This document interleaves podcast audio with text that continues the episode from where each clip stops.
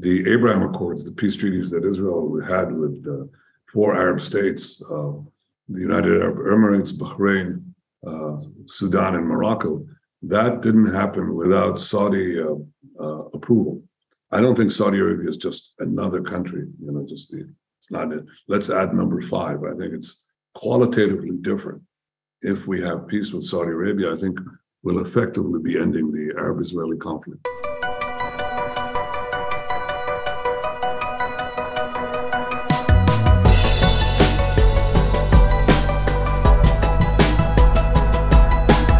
Recently sat down with Prime Minister Benjamin Netanyahu for a conversation about his new book, Bibi My Story.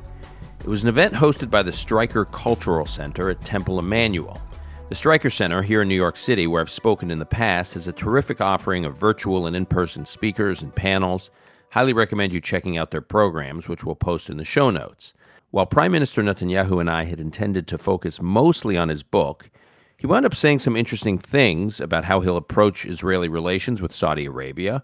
Could we see an expansion of the Abraham Accords? To Israel's position in the Russia Ukraine war. Will Israel's posture change under his new government? And not surprisingly, we speak extensively about recent events on the streets of Iran and how they may change geopolitics of the region and globally. We sat down at both an interesting and tricky moment and for some quite worrisome, in the realm of Israeli politics. It was after Prime Minister Netanyahu's recent election, but before his formation of a new government. In fact, it was just before he was given a mandate by the president of Israel to form a government. Against this backdrop, he couldn't say much about the concerns some in the diaspora have about the agenda of specific factions within his emerging new government. But we agreed that once his government is formed, we'll find another time to speak when we can have more of a freewheeling conversation on these topics. That said, I was surprised by some of the things he said regarding Israeli geopolitics on Iran, Saudi Arabia, Russia, and of course, the United States. Prime Minister Netanyahu, his book and his story, and a window into his next government's foreign policy. This is Call Me Back. Welcome and congratulations to you, Prime Minister Netanyahu. Well, thank you. Uh, anyone uh, who assumes private uh, public office gets um, a two-word uh, salutation from me: congratulations and commiserations. So, since you right. limited yourself to one, I'll, I'll, add the other one, but that's fine. Thank you. Um, it's uh, it's good to be with you again. We have uh, a lot to cover here. I I was noting just the other day that you are the first Israeli prime minister to have left office and then returned to the premiership twice, right? Ben Gurion left office and then returned once. Yitzhak Rabin left office and returned once. Churchill, actually non Israeli prime minister, left office and returned once. There's no Israeli prime minister who's doing what you're doing, which is about to start your second return to office, which means there's a lot of it covered in this book, and we have a lot to cover today. And before we do, I just want to spend a moment on very recent events. This is not post election punditry. Uh, and I know you're in the middle of forming a government, so there's not much you can say, not looking for breadcrumbs uh, as to where things are going. Uh, but before we get into the book, I would just say you, you have an audience here today of uh, people who care a lot about Israel, even if they don't live in Israel. And they are, I think they share your relief uh, and many Israelis relieved that that while this was the fifth election in 44 months, there won't be a sixth one around the corner. Uh, but they also have a lot of questions about the next government, your agenda for the next government. So before we jump into the book and some of the issues around the book, just if, if there's anything you can say to sort of preemptively preemptively address some of these questions that this audience may have or that are swirling out there. Well, a lot of it is swirling because people make it swirl, but it doesn't make it uh, true. The important thing is, first of all, Israel has achieved stability. We were going through a roller coaster of repeated elections, sometimes twice a year, uh, and three years of horrible instability with uh, obvious horrible consequences for the country. Uh, you can't run a country like that if you keep getting, uh, uh, you know, getting these Italian-style elections. Well, I could say that uh, once, but we are we've beaten Italy in the frequency of our elections and the uh, instability of our system. So the fact that we were able to finally uh, get a government in place and a stable one at that, I think, is very important. The fears about uh, minority rights are absurd. the fears about individual rights are absurd. Israel is a democracy, uh, a stellar democracy. I think uh, one whose uh, commitment to democratic principles is particularly impressive, given that I know of no other democracy that has been faced continuously with threats uh, to exterminate its people and annihilate the state, and yet retained uh, complete observance of uh, civil rights and minority rights and so on. And that has remained and will remain uh, a staple of any government that I lead, and uh, frankly, it's something that is uh, ingrained in the public very strongly. So these fears uh, of uh, the collapse of Israel, the end of Israeli democracy, when Israeli democracy has just manifested itself finally, uh, I think are, are absurd uh, and they're misplaced completely. Uh, as far as the relationship with the United States, uh, I don't think there's a divide, a political divide on the feeling shared by all Israelis across the political spectrum that America is the indispensable ally, as I call it. It's not just another ally, it's the indispensable ally because it shares more than uh, growing interest with us and the interest, uh, American interest in Israel is growing as rapidly as Israel is becoming a power among the nations. And, and power of technology, innovation, intelligence, cyber, you name it. But it's also a commonality of, of language, of uh, values. Uh, and I think that that uh, is so ingrained that the American-Israeli alliance is uh, I think is as solid as ever. Uh, I spoke yesterday to President Biden. He called me to congratulate me. We've been friends for the last 40 years hmm. uh, since I came to Washington as a young diplomat and he came in as a young senator.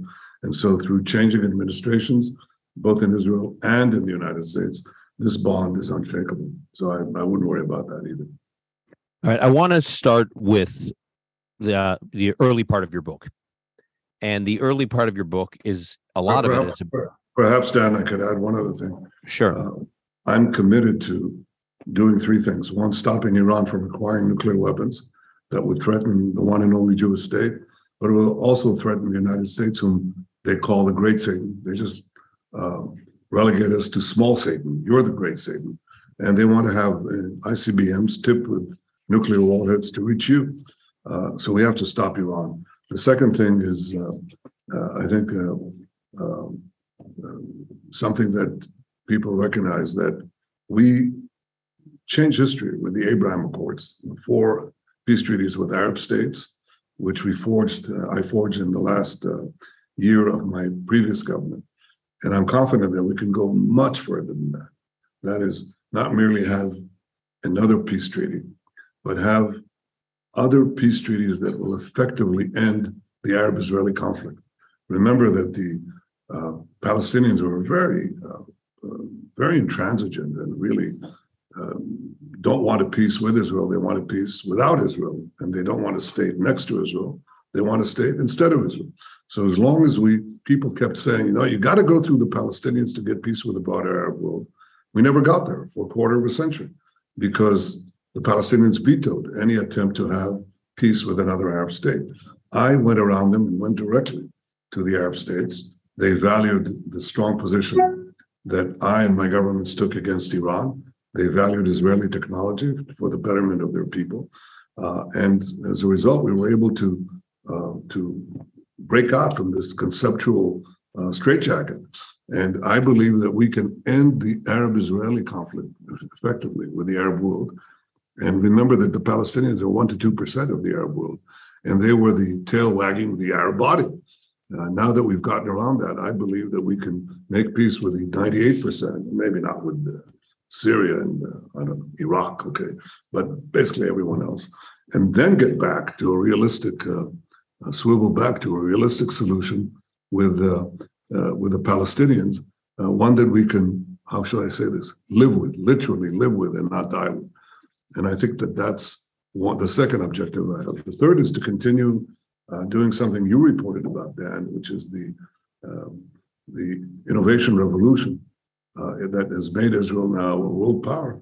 Probably your audience doesn't know that Israel has just passed uh, under the free market policies that my government's put forward, uh, passed GDP per capita of Japan, of uh, Britain, of France, and Germany. And that happened all because of the things that we put in place in the last uh, uh, the last 15 years under my governments. So uh, there's much more to go there. Israel will be and is becoming one of the richest nations on earth.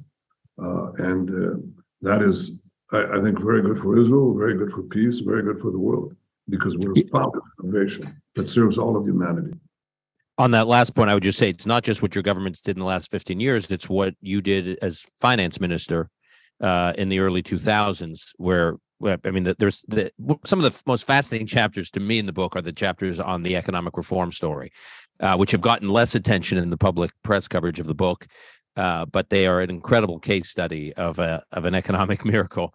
And um, it's not just it's not just these last 15 years, but some of the uh, steps that were taken and uh, reforms put in place in those early 2000s when it was uh, not so easy to be a, a free market reformer uh, in Israel.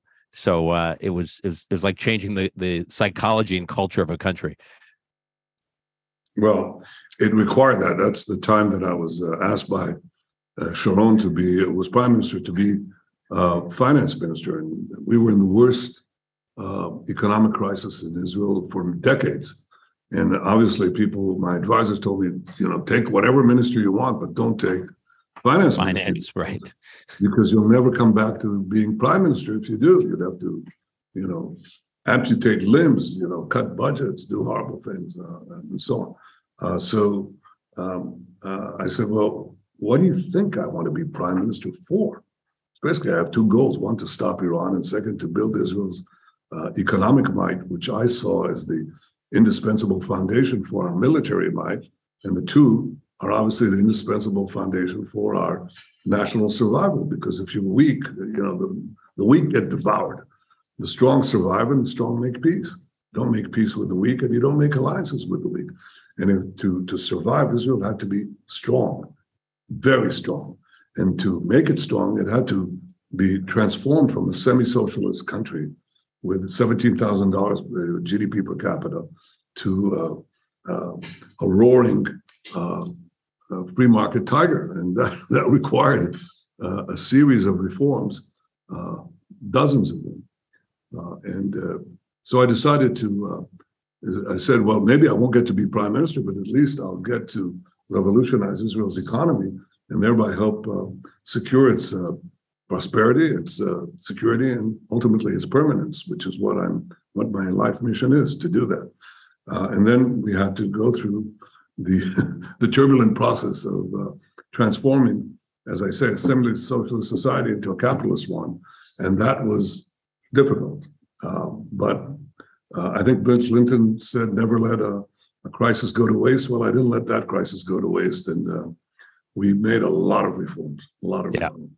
I, you talked about Iran a minute ago, and I, will get to the the early part of your book a little later because you brought up these issues. You brought up uh, normalization with the Arab world. You brought up Iran, and you brought up the Palestinian issue. So let's just get to those right now. When you became prime minister, when you last time you entered the prime minister's office, two thousand nine, you had a new administration in Washington, the Obama administration, that was which you write a lot about, that was seeking some beginning or was about to begin seeking some kind of rapprochement uh, with Iran. You also had a revolution, or what seemed like the beginnings of a revolution, the Green Revolution in the streets of Iran. So there was a real threat to the regime.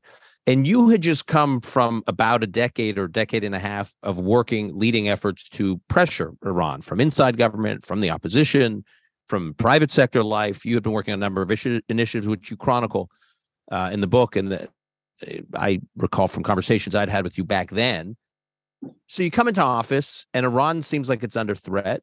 Uh, the regime seems like it's under threat, and you had a regime and you had an administration in Washington that was was trying to calm things down and and reach some kind of uh, approach some kind of dialogue with Iran. So here you are coming into office again, right? And you have a similar situation with an administration in Washington that's been trying to seek some kind of uh, arrangement accommodation with Iran, re-enter the JCPOA, however stalled those negotiations may be, and you have you know a real protest movement on the streets of of Iran that seem that they could be the big, greatest threat to the Iranian regime that anything I've seen in my lifetime.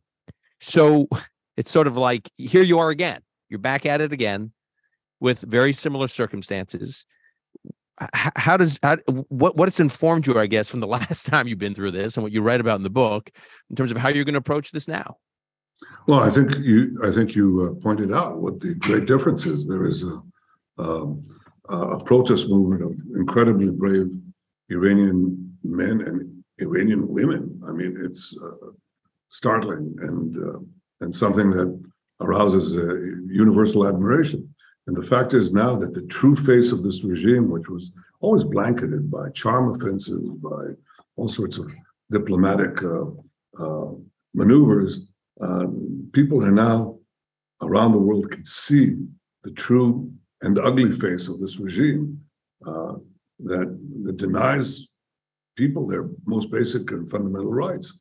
And so that has created, a, I would say, an opportunity to coalesce forces, actually left to right almost, uh, which wasn't the case before, uh, left to right across the political spectrum against Iran. It's not just an Israel thing. It's not just uh, a wing of the American polity that is against Iran. Everybody's against Iran. And this creates political opportunities. It probably creates uh, other opportunities as well. But if you ask me, does that change matters? Yes, it creates possibilities, but not, it doesn't change the imperative. The imperative I have is that this regime that is openly committed to destroying the one and only Jewish state uh, will not achieve its means. And I will, as prime minister, do whatever I can to enable Israel to defend itself by itself against any threat. If we can have allies, fine. If not, we'll do it what we need to do alone. And actually, we've been doing quite a bit over the years. I cannot describe all the things in my book, uh, obviously. In fact, I describe pretty much none of the things in my book except one operation, which was uh, have you ever seen the movie uh, um, Argos? Yeah, Argo, Argo, yeah. Argo, Argo, Argo. Yeah, That's Ben Affleck, yeah. Okay, well, this is, uh, I call it Argo on steroids because I sent the Mossad to um, uh, a suburb of Tehran, capital of Iran, where they uh, entered a dilapidated warehouse, uh, broke into it. Uh, it was a cover for Iran's secret nuclear, uh, well, secret atomic archive and they broke through the uh, the safes, very sophisticated safes, and took half a ton of material. Uh, the Iranians gave chase to them. Uh, thousands of Iranians, police and security officials, just chasing them uh, in Tehran, and they made it out, and they brought back half a ton of material, uh, which showed that Iran was lying through its teeth, that it was as early as 20 years ago uh, committed to developing five nuclear uh, bombs, Hiroshima bombs. That's then, 20 years ago, uh, and documented how they launched their nuclear program and how they hit it. Uh, and uh, I described that. can't describe much else, but we did a lot of other things. You can read about them occasionally in the press, but we don't take credit for it. So when when you came into office in 2009, uh, the new administration, the Obama administration, had also launched a reset, if you will, with its relations with Moscow, with Russia. And today, linking that issue to what you're talking about with Iran, Iran is supplying j- drones and, for all we know, other uh, armaments to Russia at a time that the West is basically at war uh, with Iran, either uh, explicitly or implicitly how does that also change the conversation with Iran in terms of what's happening with Russia, Ukraine, and how you approach Washington and Europe? Because Europe has been doubling down, tripling down on on normalization with Iran, and suddenly Iran is helping support Russia in a war that is working aggressively against European interests and obviously American interests. Well, maybe they should rethink their support for the um, what they call the JCPOA, this nuclear deal with Iran, which would remove sanctions from Iran and from everyone else, including Russia. So that doesn't make sense. They keep saying they don't want to strengthen uh, either party, but they are doing that if they adopt the uh, the nuclear deal, which I think right now is suspended anyway because of the uh, those pictures emanating from uh, from Iran cities and showing the, um, the subjugation uh, and uh, uh, violence done to uh, ordinary Iranian citizens who are just protesting for their basic freedoms. So I think that may have been put on hold. But the, the relationship between Russia and Iran uh, is, uh, is, um, actually consists of two positions. On the one hand, they cooperate, as you see also in Ukraine, uh, and in many other ways. On the other hand, they were in a kind of tacit competition in Syria. Uh, in Syria, um, after the, um, as the civil war ebbed out, they were both competing to be the dominant force in Syria. Now, the problem with the, the Iranian competition there was that they were trying to use Syria as a military base against Israel, essentially developing another Hezbollah-like Lebanon um, front uh, along our northern border with Syria. And my position, my policy as prime minister was to prevent them at all costs, which meant basically using the Israeli Air Force to go against any attempts at uh, Iranian military emplacements uh, in Syria directed against us. All of it was directed against us. So we had many, many bombing sorties of Iranian uh, positions, Iranian equipment, Iranian weapons, Iranian personnel. They wanted to have their uh, uh, an army of between 80 to 100,000 Shiite militia commanded by uh, Iranian generals to open up a war front. And I was equally committed to make sure they can do it. Well, in these bombing strafes and these air operations, uh, our pilots would literally run into Russian pilots because they were there with their air force. And so they were literally within spitting distance. I mean that spitting distance from each other. And we could have had um, basically a Russian Israeli uh, mini war developed there, which I don't think would serve our interest, to put it mildly. So I made sure that we coordinated with Russia uh, not to do that, and uh, we were able to do that. So in, in all other relationships, Iran and Syria cooperated. In Iran and, the, and Russia cooperated. And matters relating to Syria, uh, Russia had a laid back, hands off policy, and um, our freedom of action in the skies over Syria was maintained. That still remains an issue. But uh, I look also at the Ukraine tragedy and I ask myself, uh, what is it that we should be doing and not be doing? Um, and that's something that I'm going to, it's one of the first things that I'm going to be briefed on uh, and look into and decide how we should manage it. I've been somewhat out of it for a year and a half. Gave me time to write my book, by the way. It wasn't all wasted.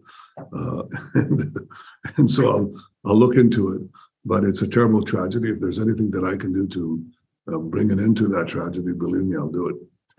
Have you deliberately stayed quiet on commenting on how the current gov- the government you're succeeding has handled this delicate balance between Russia and Israel and the Russia-Ukraine crisis? Yeah, you know, I learned on many uh, over a, a lifetime in politics. It's you're always ahead when you economize on words, you know, give you, think first, study the facts first, decide first, then talk. Okay. Uh, you talked about the Palestinian issue a moment a moment ago. I want to come back to that. I want to refer to a another book that you wrote, not not your your biography, but this book. All right, this is a book I read in the mid '90s. You can see it there on the screen. Uh, a place among the nations, Israel and the world. I remember reading that as a uh, young student, in which you laid out a, an idea that seemed preposterous at the time, which, among other things, uh, peace in the Middle East will not be achieved by an Israeli Palestinian normalization. It may ultimately play a role, but that it would have to be this sort of outside in scenario that Israel would have to normalize with the Arab world and then the Palestinians would join that effort rather than the other way around. You know, to use your your as opposed to the tail wagging the dog metaphor that you used a moment ago. Again, when the book came out, I was interested in it. I think a number of what we, readers in the West are written were interested in it. As you comment in your new book, no one in Israel paid attention to it. It barely got covered in Israel. It was uh, either they wanted to slight you or they just ignored it because it seemed so preposterous.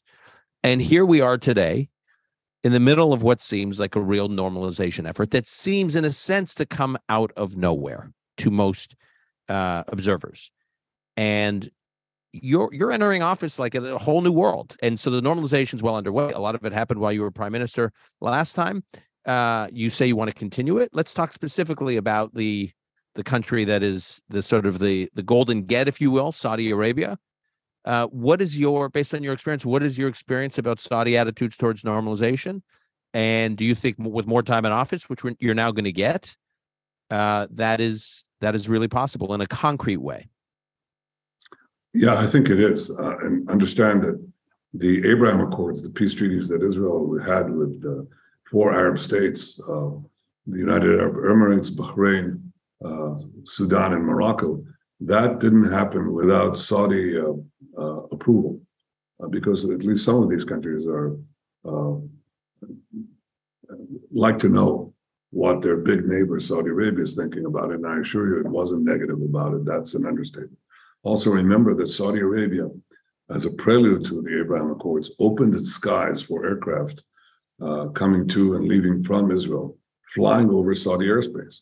Uh, so you understand that that um, the fact that they um, favor these agreements is expressed also in concrete Saudi actions. Now, uh, I don't think Saudi Arabia is just another country, you know, just the, it's not, let's add number five. I think it's qualitatively different. If we have peace with Saudi Arabia, I think we'll effectively be ending the Arab Israeli conflict because uh, if you look at the composition of the Arab world, uh, we already had um, decades ago peace with Egypt and Jordan. Waited a quarter of a century until um, until I was able to go around the Palestinian veto to uh, four Arab countries additional, but Saudi Arabia obviously would uh, tilt the balance enormously. And uh, I think it's a worthy goal. I think it's within uh, reach. We'll have to look into it more carefully, but yes, that would be the uh, that would be a tremendous success. And by the way, it would also open up all sorts of possibilities, like connecting the Saudi rail system 200 kilometers. That's all you need to get through the the bridges of the Jordan right to Haifa and get a direct connection from uh, the Arabian Peninsula to the Mediterranean without having to go through two straits that are always problematic because of Iran. Uh, it could also create enormous investments. It would also create the direct accessibility of uh, uh to Israeli um, innovation and technology uh, in um, in Saudi Arabia and the Arabian um, Peninsula altogether.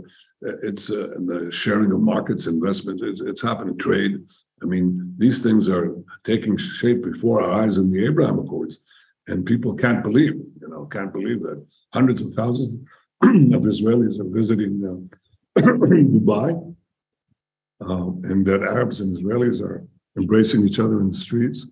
By the way, there's a Cafe Bibi in Dubai. I intend to visit it. All right. Uh, I want to talk. You write a lot about your dealings with U.S. presidents in the book. So I want to talk about three of those presidents and your your impressions of them and your dealings with them. We'll start with President Clinton, who you point out in the book tried to defeat you twice. Tried to tried to intervene uh, in you know not explicitly in, in Israeli elections in 1996 to help Shimon Peres win that race, and then in 1990 1999 to help uh, Ehud Barak uh, defeat you. And yet you said, despite those uh, and other sometimes heated dealings you had with the Clinton administration, he was uh, you had this what you said was a wonderful relationship with him personally, and he found him very uh, easy to deal with, even though there were these very tense moments. Can you just talk a little bit about um, your your impression? I mean, you're you're you're a student of American history and politics, so I'm curious about your impressions of these American leaders. Let's start with President Clinton. Well, I wrote that it's uh, difficult to dislike President Clinton because he has such a glint in his eye and such a, a charming manner, and he was he was wonderfully politically incorrect. I mean, when I uh, came to uh, office first time in 1996, he called me up and he said, "Bibi, I got to hand it to you. You beat us fair and square. We tried to bring you down, but you you beat us. So so disarming, and so." Yeah, it's like, so, how do you respond to that? How do you respond to that? Well, I'm I'm glad I won, and let's work together. That's it. That's right. You know, he's uh, you know. So obviously, look, my differences with American presidents uh, uh, were not uh, based, contrary to what people think, on personality differences, but on policy differences. The at least two of these administrations were um, committed to this idea that you have to solve the Palestinian-Israeli problem because that's the core of the conflict, always in the singular, in the Middle East, core of the conflict. You know, there's no place in the world that is so ripe with conflicts as the Middle East, Arab against Arab, Arab against non-Arab, Shiite against Sunnis, uh, um, everybody against everybody, and everybody hating the West uh, anyway.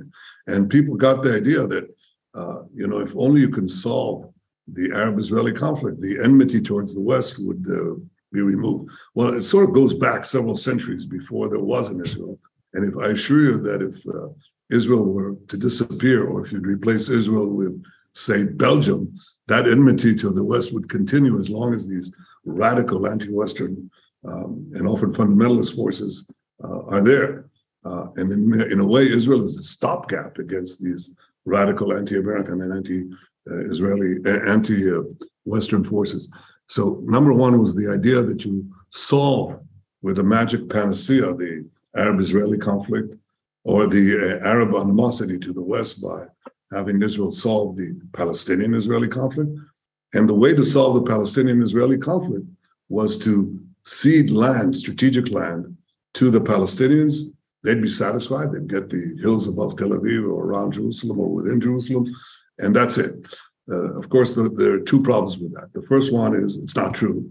You don't solve anything by solving the Israeli Palestinian problem because the real battle in the Middle East is between the radicals and the modernists, the fundamentalists and the modernists. And Israel is definitely with the modernists. The second problem was that the Palestinians weren't interested, as I said before, in a peace with Israel, but in a peace uh, that would eliminate Israel. And so anytime we gave them territory, whether in Gaza or Lebanon, they used it as basically as a, a terrorist bases from which they launched roughly now 25,000 rockets into Israel uh, and, and, more. Uh, mm-hmm. uh, that didn't do anything. It just whetted their appetites to see Israel in the sea. Uh, and as long as you don't have a reformation in Palestinian society, um, then you're not going to have a change in this formula. And the only way that the rejectionists would be uh, would be, um, if not eliminated, then at least overcome, is by having the uh, a massive counterweight that would isolate them and eventually persuade uh, the Palestinians that they have to go elsewhere. And I believe that that counterweight is the Arab world. So I went around to the Arab world. I couldn't persuade Clinton of that. I couldn't persuade uh, President Obama with that. I couldn't persuade them at all. It took me a while to persuade President Trump. It wasn't immediate either. It took a while. Right. Uh, so uh, that was the crux of the difference on the Palestinians. There was also a difference on Iran. I thought that the nuclear deal that um, uh, President Obama uh, put forth with Iran would endanger the survival of Israel. And I think would endanger the United States too, because it paved Iran's path with gold, hundreds of billions of dollars of uh, sanctions relief and investments that would be used not to better the lives of the Iranians, look at their lives, but to uh, build the, this atomic arsenal and project terrorism throughout the Middle East and beyond. And that's why I went to Congress. I described that in some detail in my book. Mm-hmm. Not an easy decision to go to the joint session of Congress and speak against uh, a sitting American president and any American president, whatever, you know, from whatever party, from whatever administration, is the leader of our ally. It's not something that you uh, you do lightheadedly, but I, I did it because I felt that my country's survival was in peril. And so I, if Israel wouldn't raise the, the torch against the, this deal, then it would flicker out. And nobody's going to be more Catholic than the Pope, and nobody's going to be more pro-Israel than the Israelis themselves. So, as the Prime Minister of Israel, I went into uh, the lion's den, if you will, and spoke what I thought was the truth. And I'm glad to see that now many more people agree with the, the, position that I put forward. So it was a policy difference, not a, a personality difference, and not something that was driven uh, by any other consideration. But I always say that uh, on differences of opinion that we have with American presidents of whatever party, and I've had them with all parties, with all presidents, it's what we call differences of opinion in the family, in the mishpocha. Uh, you know, we never forget mm-hmm. that. Never forget. You you you write in the book that when you first met with President Obama, when I think I think he was then Senator Obama, you met with him mm-hmm. at some airport or something. You guys had a private meeting. You came out of the meeting and you said to your advisor Ron Dermer, "I think we can work with this guy." And then you fast forward in the book to being in the Oval Office with your first meeting with President Obama well, well my, wife said, My wife said he's going to win the primaries. That's what she said. He's going. Eh, eh, okay, so so she says you're going to win, and she was right. Then you go into the White House as prime minister, and he's president, and he basically all but grabs you by the lapel on your way out the door and says, "I'm from Chicago." And I'm paraphrasing here, but he basically says, you know, if people mess with us, we mess back hard and we slit people's throats. And he could have used, I mean, I don't know, I can quote from the book, but it was pretty aggressive language. And it's you, you say you were sort of jostled by this exchange with him. So what what happened? How did it go from we can work with this guy to you come out of that first Oval Office meeting and think this is going to be this is going to be complicated. Well, the meeting was in, um, I think, in a superintendent's office in Reagan National Airport. And he Mhm. was coming back from campaigning, and I was leaving Washington, and that was the only place we could meet. So it, it centered on um, my uh, suggestion to him to uh, have a federal uh, law uh, in the United States to stop uh, investments of pension funds, of the state pension funds i- in Iran. And he said, I'm going to put forward a bill next week, which he did. So I was very much impressed with that. Uh, and uh, uh, we had, you know, basically we had a, a very good conversation. Over the coming months, I could see um, um, flickers of policy that uh, concern me. For example, the president spoke about uh, Jerusalem being the united capital of Israel in, before an AIPAC audience, but he walked that back uh, hours later or a day later. Uh, and uh, there were other things that uh, concerned me. Uh, so, uh, you know, the policy is the policy. He had a different policy on Palestinians. He had a different policy on Iran.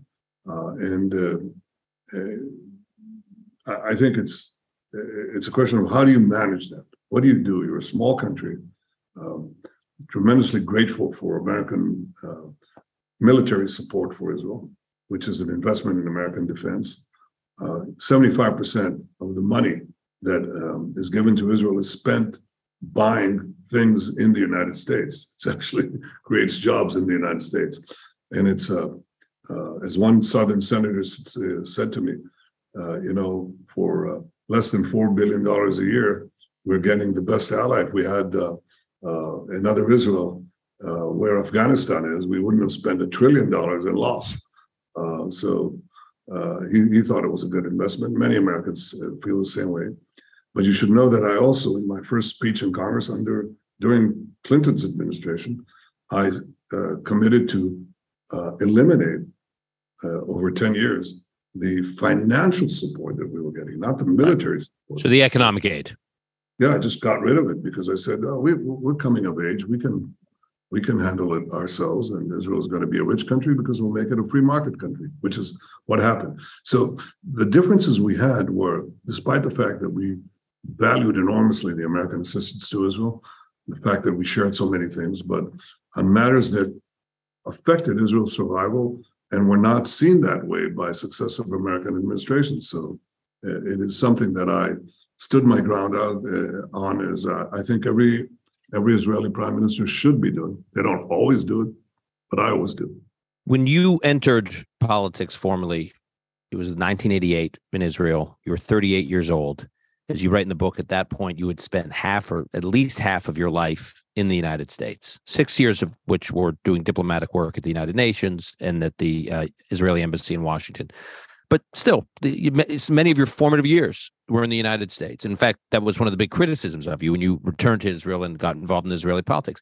And here we are today, the longest serving uh, longest serving Israeli prime minister. As I mentioned at the beginning of this conversation, the only prime minister to have re- returned to office twice after your your first uh, term in office.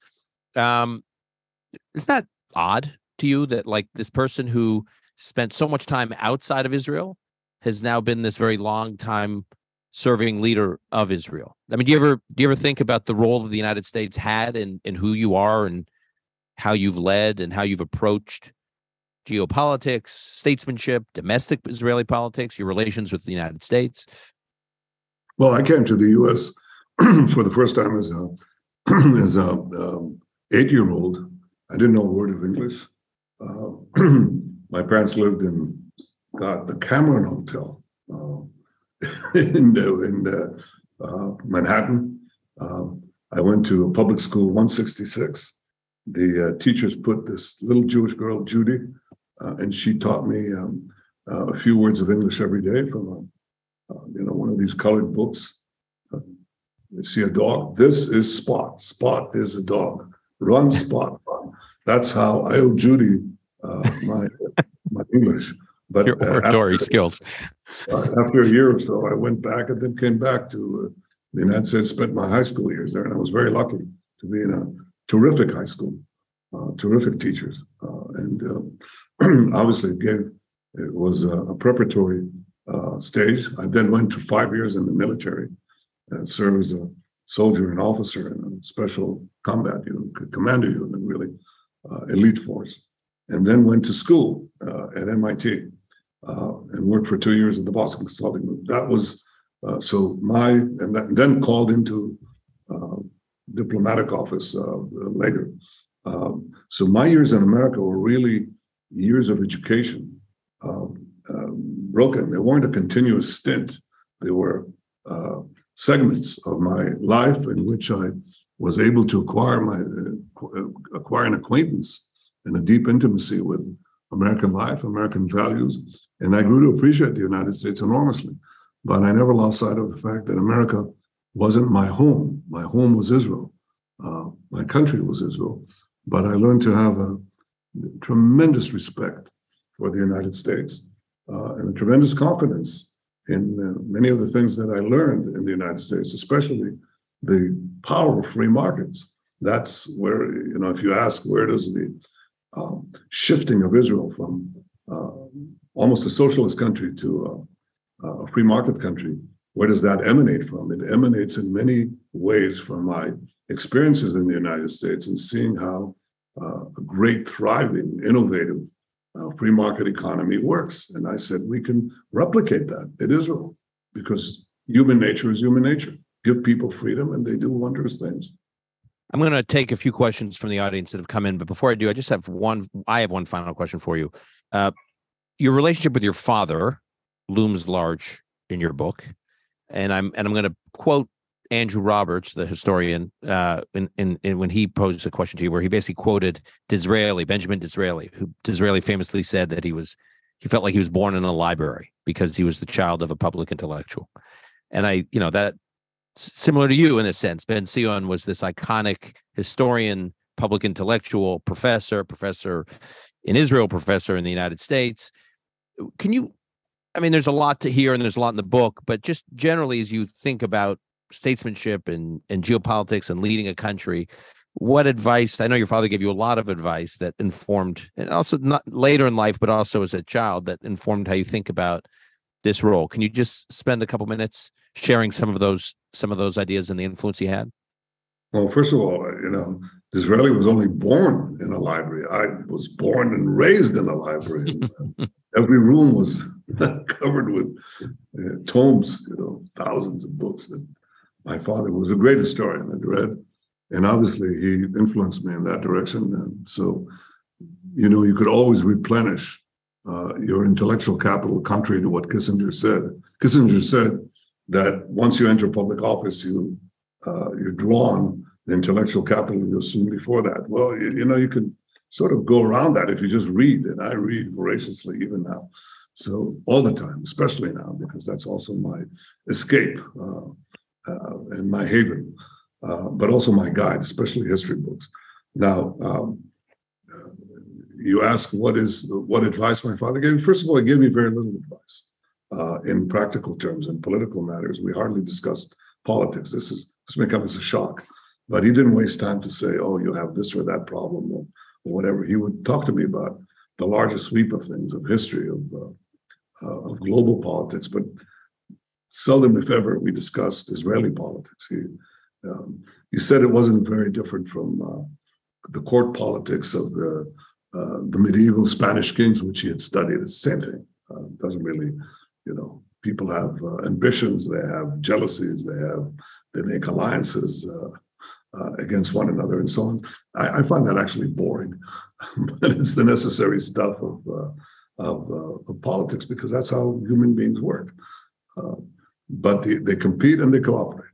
Um, but um, when I went, decided to become prime minister, um, I asked him a question.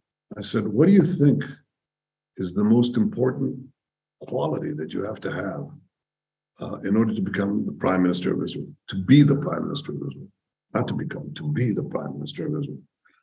And um, he asked me, well, what do you think?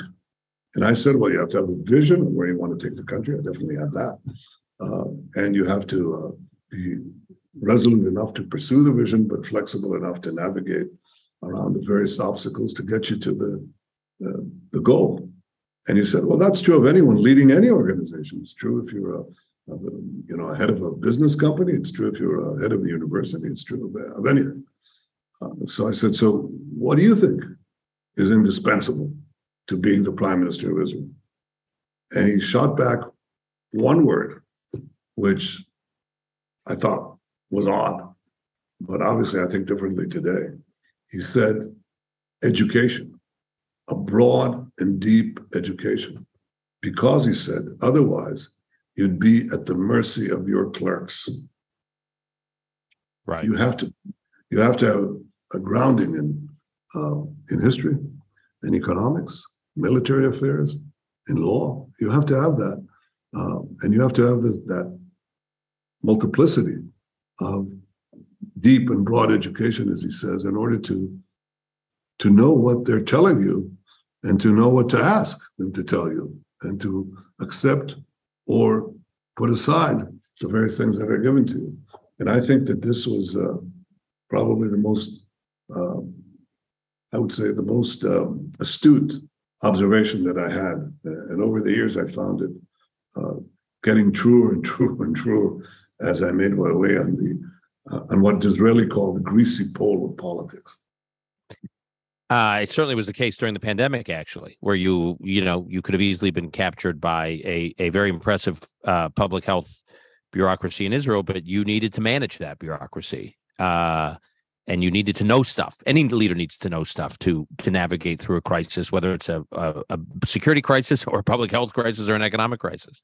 Well, actually, that was fortuitous because because I fell back on something that uh, when the pandemic broke out, um, I recognized early on before it was declared as a uh, global epidemic. I declared it as such in Israel, but I knew something else. I'd remember the first course I had in statistics at MIT, and the course uh, lecture uh, described the mathematics of pandemics. Okay, and the thing that made the deepest impression on me was that as it grows geometrically, it starts normally, it just, you know, cruise slowly. And then all of a sudden there's a ski slope. It goes up uh, like a wall. And there's hardly any time from the time that it goes flat, not flat, but, you know, shallow slope to a very steep slope. And uh, human thinking is actually counterintuitive uh, to that. Uh, human thinking is actually intuitive and not counterintuitive. Most people think if there's a disease that breaks out, you know, people are infected and the infection rate will remain the same. So they're they're they, they don't understand that uh, a great um, tsunami is coming. Well, I understood that, uh, and so I understood that I had very little time to close the deal that I ultimately closed with Pfizer to supply Israel with millions of uh, vaccines, uh, because I knew that um, when that happens, when the pandemic reaches this a high curve that there'll be a vaccine war between powers that are a thousand times bigger than Israel or a hundred times bigger than Israel, and we would have no advantage. Time was my advantage. And I used what I learned at MIT in the first statistics course, class of the statistics course, to uh, get the advantage. So uh, I guess educate. I, I, guess my father was right. I want to go to some questions uh, we have from the audience. I'll start here. What will your government, this is from uh, Gabby asks, what will your government do to fight the rising anti Semitic activity around the world and specifically in the US? As you know, there's been a lot of high profile, um, there's the, the rate of violent anti Semitic attacks has gone up, but also the public statements by celebrities, Kanye West, the athlete, professional basketball player Kyrie Irving with the Brooklyn Nets. There's been statements that, you know, they're Farrakhan like statements that one, we, we just thought they were gone we just thought they were over. We thought that that was so, you know, so impolitic that no one, let alone major celebrities who had massive commercial deals and you know were had so much at stake, would start uh, trafficking in this stuff, and then it's here, and it's a little unnerving uh, as a as a Jew who lives in, in the United States in, in New York City. So, you're Prime Minister of Israel. What is your what is your reaction? Well, the most important thing is to speak out against it. Take a stand. Be forceful against it. Don't you're not going to hide it and get it. You know, it's not it's not a wave that will pass over your head like a you know like a, a sunny beach. I mean, you have to take a stand. I did, by the way. I spoke. I was asked about that, and I I think on the, the program of Bill Maher asked Yeah. Bill Maher. Yeah, and since uh, unbelievable, you know, uh, when uh, you know it, it's an age-old disease, and you have to keep fighting it every age. Uh, they, the communists said the Jews were capitalists. The capitalists said the Jews were communists. And uh, every time somebody has a problem, you know, blame the Jews. So the Jews should speak out. First of all, nobody will defend you if you don't defend yourself. Speak out, stand up. Don't don't be timid about it. And you know, I, I- think that is the uh, the, the starting point of uh, of a, a response. Uh, and look at the founding of Israel was never meant by the founding fathers of Zionism to eliminate uh, anti-Semitism. It's been around about 2,500 years as an ideology, so it's not going to disappear so quickly. And every age has its new anti-Semites and its new nodes of anti-Semitism. It's not going to disappear. What the rise of the state of Israel uh, has done is not to eliminate anti-Semitism, but to allow the Jewish people to fight back against anti-Semitism, violent anti-Semitism, uh, in the case of the armies or the pogroms or the massacres or the holocausts that were directed against us. So we are able to defend ourselves against them, but also to fight against them with with words, with um, morality, with protest, and that should should be something that should unite Jews everywhere. And remember, you uh, you are fortunate to live in uh, in a great free country. Your voices can be heard, and you should you should make it be heard. Linda asks, as a parent of a daughter who made Aliyah a year and a half ago, how important is American Aliyah to Israel? Well, uh, everyone that comes to Israel is number one welcome. It's an individual decision, but uh, I think that uh, American uh, Jews, when they come to Israel, right now, well, you know, my goal is to make Americans come to Israel to uh, to better their uh, their incomes. You're not laughing, Dan. Okay. Uh, to improve their economic situation. Okay. You're laughing. Don't laugh. I won't. Remember, remember this, okay? I mean, it, it, it may very well happen, but of course, that's not the reason why American Jews come here. Those who choose to come here come here because it's a Jewish state. It's because it's our ancestral homeland. It's because uh, they're fulfilling perhaps uh, Zionist dreams, personal dreams that they've had, and they're all welcome to come here. Uh, they've had a tremendous contribution. Uh, remember that uh, uh, Israeli high tech was uh, first recognized by American investors, many of whom were Jewish, not all, but many of whom were Jewish, who recognized the tremendous potential, global potential of Israeli technology, and they they that partnership and that investment gave Israel a wondrous uh, uh, fulcrum to move the world and move Israel's place in the world. So that's one example, but there are many others. You uh, there's a question here uh, about what you would have done had you not gone into politics. So if you if you had chosen not to choose the public life you had chosen, do you ever think about what you would have been doing instead? Yeah, well, um, you know, I didn't exactly choose this life. It more or less chose me because after my um, my brother fell in Entebbe, and I described this uh, uh, in my book, um, I was swept into uh, what I'd call public policy because Yoni died in the War of Terror in the most spectacular rescue mission uh, in modern times, uh, as Drew Middleton, the military analyst of the New York Times, called it. Um, it was he called it an operation with no precedent in military history. Uh, but even though Yoni fell fighting terrorists militarily, he never thought that it was just a military uh, battle. He thought it was a civilizational battle. And I changed the course of my life to um, basically try to recruit the free world to a broader moral and political battle, as well as military battle against the forces of international terrorism. And from there, I was swept into um, not public policy, but into actual politics uh, in Israel. Uh, when I was, well, into diplomacy, when Moshe Arens asked me to join him as, uh, as deputy in the Washington embassy. And from there, I made my way to uh, politics. So it's, it's quite a journey. Uh, but what would I have done um, had I not done? I was studying to be an architect, believe it or not. So I'm practicing another kind of architecture now, or a writer, probably a writer. I enjoy uh, writing. All right. Last question from Eric. He asks, What was your proudest moment as an Israeli citizen or soldier? And Eric, with all due respect, I'm going to amend the question. So, yes, we want to know your proudest moment as an Israeli citizen or soldier, and also your greatest regret. And you you talk about some of your regrets in the book, so I I, I know you've you've obviously thought about this. So, what's your answer to both? Well, the regrets are easy because you have a lot of uh, you know a lot of uh, things that you learn over time. The most important thing is um, to treat um, your fellow your fellow politicians with uh, uh, demonstrable respect. And it's not that I was um, you know I was just a young man in a hurry, so I didn't always devote time to some of the elder people uh, and uh, some of them, but but I think over time that corrected itself. First of all, you're talking I about people like Moshe Arens and and uh, and Shamir. Once you got into office, in terms of your dealings yeah. with some of the senior, yeah.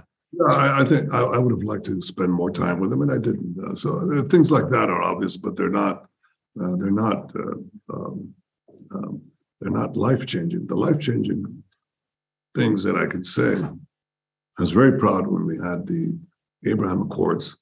Uh, when after years and years of effort, we could break the, uh, you know, expand the circle of peace and open the gateway to what I think will be the ending of the Arab-Israeli conflict. I, I thought that was great. I was proud when we were able to take actions which I don't itemize uh, that rolled back Iran's quest for nuclear weapons by at least a decade. Um, but also, as the uh, departing chief of staff has said, um, and he's correct about that, uh, Israel's chief of staff. But the moment that is perhaps uh, the most uh, poignant, um, well, and I was proud of my, my, my wife and my boys who weathered political storms and often vilifications that are hard to fathom, slanderous vilifications. So I'm very proud of them and their achievements.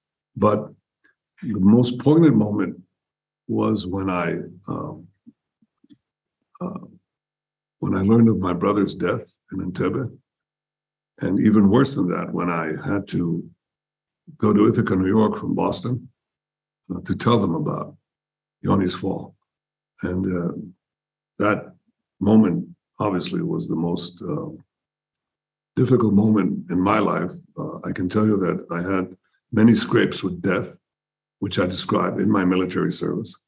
I had a few scrapes with political death, as you say, because you'd be surprised to know that somebody um, checked this out today and, and, gave me a statistic. He said to me, "Do you know that you're the only one who came back twice uh, in uh, in the democracies to uh, high political office, the highest political office in 75 years? Nobody in the world came back twice. So I've been back from the near death in the military. Uh, nearly died in a uh, uh, in a firefight, um, drowned in the Suez Canal in a firefight uh, in the war of attrition that we had with Egypt. Uh, was shot while rescuing um, a plane of hostages in Ben Gurion Airport in Tel Aviv. You almost froze on Mount Hermon.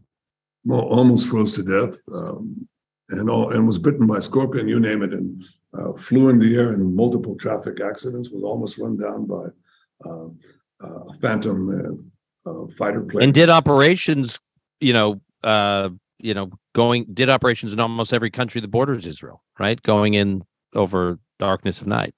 What's the almost? All right, everyone. okay. So uh, I've had a life full of adventures, but uh, and uh, again scrapes with death. But when Yoni died, I died, and when I had to tell my parents, uh, it was like dying twice. So um, I was able to recover from that, and I describe how uh, in the book. Yeah, the that section of the book is um is incredibly powerful. I, I encourage people to read it. I also encourage people to read the letters of Yoni Netanyahu, which I have here, uh, which every I feel like every every young Jew that's thinking about a Jewish life and a Zionist life and their role in the diaspora and the diaspora relations with Israel, or potentially the role in Israel, should read uh, Yoni's letters. Um, Prime Minister Netanyahu, thank you for taking this time. I know you're incredibly busy. I encourage those who have not yet read Bibi My Story to read it. Uh, it was a wonderful discussion. Of course, we only scratched the surface. Uh, hopefully, we can uh, we can continue it at some point and go deeper on some of these topics. But until then, uh, stay safe, stay well, and um, and best of luck as you are balancing a lot of complex issues right now. Uh, really appreciate the time. Thank you very much, Dan, and thank you, thank you, audience. Thank you very much.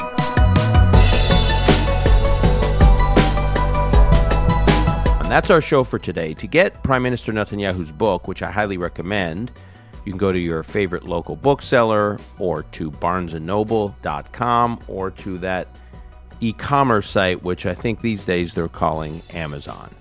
And of course, to keep up with programming at the Streicker Center, just go to streicker.nyc. That's S T R E I C K E R dot NYC. Call Me Back is produced by Alon Benatar. Until next time, I'm your host, Dan Senor.